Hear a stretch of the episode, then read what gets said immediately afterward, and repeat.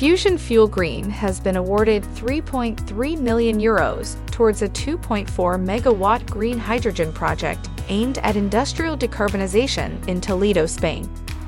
The grant is part of the H two Pioneros Program, which has one hundred fifty million euros earmarked for renewable hydrogen projects. The project is expected to produce roughly one hundred ten metric tons of green hydrogen per annum and will replace carbon-intensive natural gas currently used in industrial processes. The subsidy represents approximately fifty-seven percent of the total estimated capital cost of the project, which the company expects to build and commission during twenty twenty-four.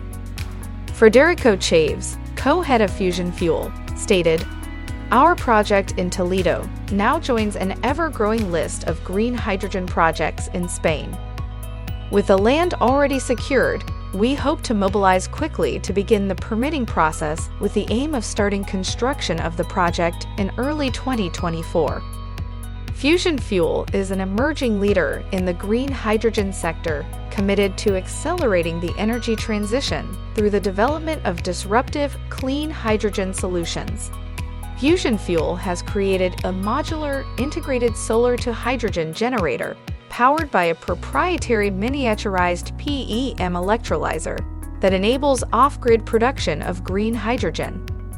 Shares of Fusion Fuel Green trade on the NASDAQ under the ticker symbol H T O O. For more information, visit green stock news dot com.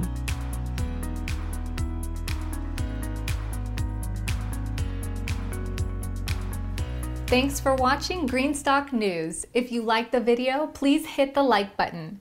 If you want to see daily GreenStock News videos, hit the subscribe button. And if you have something to say, please leave a comment.